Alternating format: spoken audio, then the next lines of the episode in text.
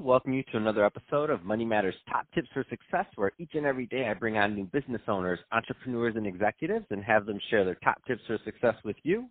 My name is Adam Torres. You can follow me on Instagram at Ask Adam Torres. Keep up with my book releases, book tour schedule, signings, all that other good stuff. Always love to connect with you there.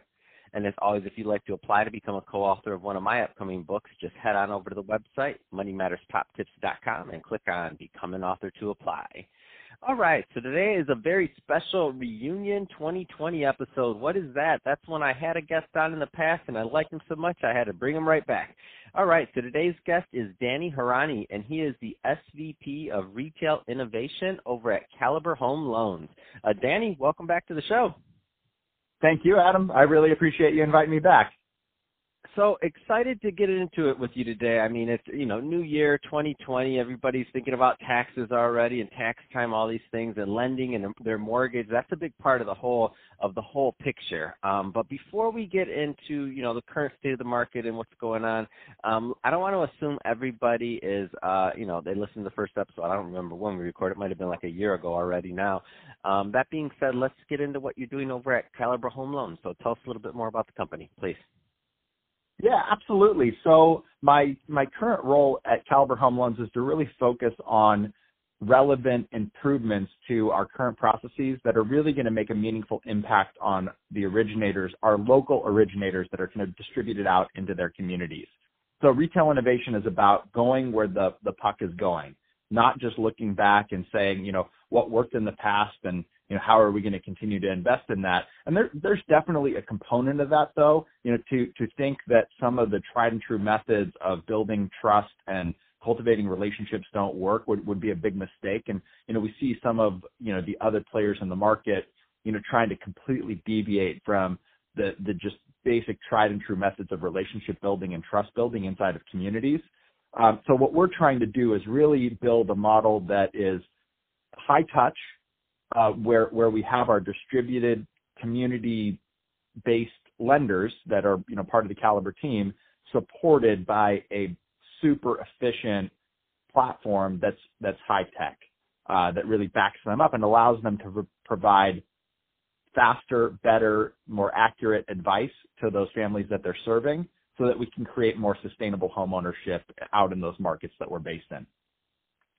What kind of um what kind of role is uh is fintech playing over at Caliber? Because I mean, just um you know, things are becoming more and more automated. Things are becoming. Uh, I mean, everything's just changing. I'm just curious how how interesting um it is that Caliber is riding that line between you know obviously automation and the extreme answer where where you talk to nobody, and then this one's the opposite. It wants to be very efficient to provide that amazing um service, but also have that personal touch.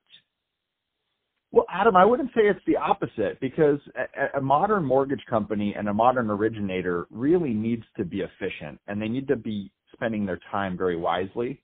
And that's really what we're focusing on now. And the way I, I personally break it down is to look at work that's scalable and then work that's unscalable.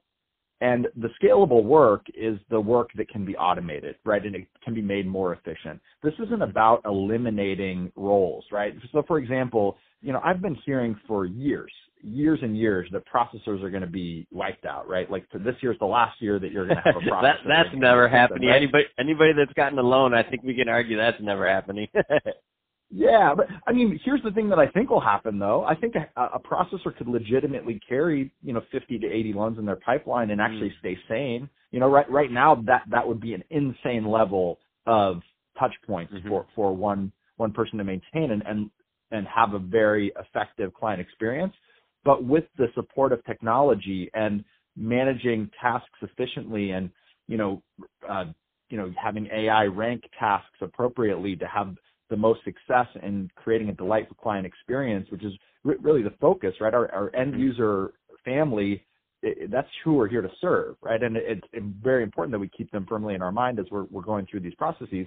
But it's not about eliminating the role. It's just making sure that they can do the unscalable parts of their job with more uh, with more freedom of time, right? Because the scalable stuff needs to get off everybody's plate, so that the unscalable work of creating connection and providing solutions, which you know you, you don't know how much time you're going to spend with a with a client you know, when Mhm. they call up and say that they they need your help, which is really what what everybody's calling up a lender. That's exactly what they're saying. They don't want money, they want help, right? Because they don't have hundreds of thousands of dollars sitting around, you know, to to purchase into this next phase of their of their lives, right? And and their their growth and and whatever you else you want to call it, American dream and and all that. Uh, so it's it's just very important and, and something that we've really focused on is this, you know, commu- being inside of the communities, which is a, is a Mhm. commitment that Caliber's made that that you know many others have made. So I don't want to say that we're we're unique in that space, but being distributed out so that when we meet with our customers and give them advice, we know that we're going to see them six months or six years later at the supermarket. So what we what we do actually matters because we're actually living in those communities. No, it's awesome, and I lo- and I love the local approach. Um, that's that's awesome. And uh, so let's talk about what's going on in mortgages in 2020. Um, so let's talk about the market in general. Um, anything you, you care to comment on?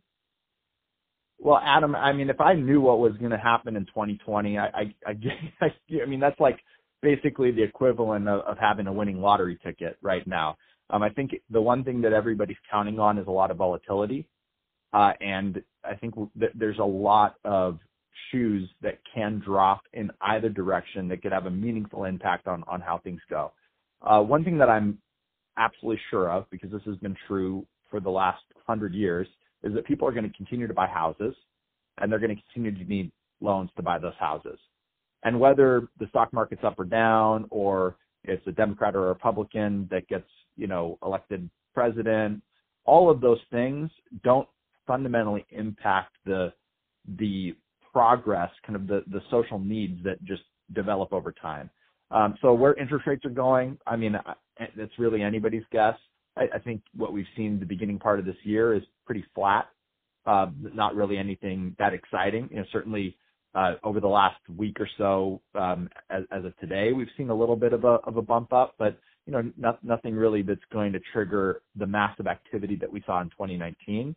One thing I will say though, Adam, that, that I, I think is really interesting is that the if you think about 2016, which is the last, you know, the, prior to 2019, the last time we had just massive uh, activity from a refi perspective, we were still on the trend where from 1980 all the way to 2016, if you look at a, a graph of the 10 year, it was just mm-hmm. constantly iterating down for 30 years, iterating down. So every time it went mm-hmm. down another 25, 50 basis points, you would capture a, a 30 year band of, of refis, right? Going, going back all the way to, to the 80s, right?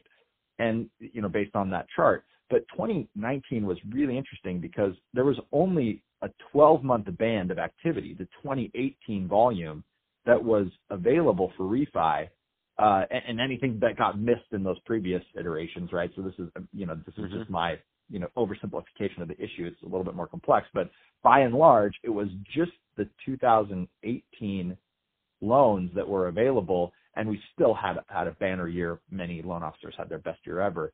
Uh, so, I, what what that takeaway from me there is that you know, with our ability to stay in touch with our clients and, and all of us in, in the industry, our ability to add value and, and really focus on long-term home ownership, not just the transactional event Mm-hmm. of, you know, getting that, that initial um, deal done.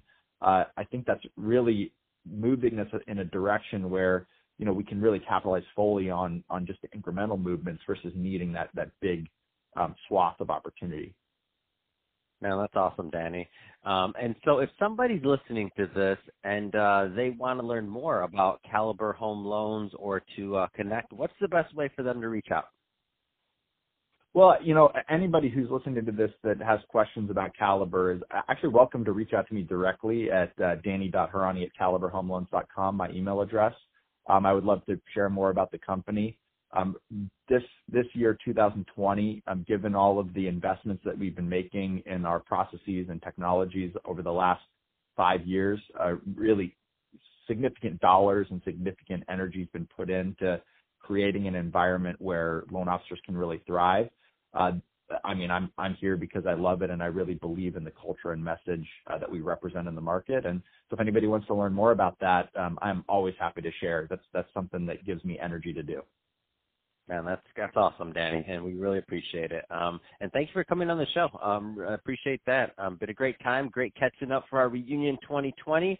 Um, and to the guests, as always, thank you for tuning in. Hope you got a lot of value out of this. If you did, don't forget to subscribe to the podcast, uh, leave me a review on the Apple iTunes Store, um, all, or also subscribe to the YouTube channel. We launched that this year. Um, subscribe there. Leave us some comments if you have some comments on the uh, on the mortgage industry and what you think is going to happen next. Um, and Danny, thanks again for coming on the show. My pleasure, Adam. Have a great one.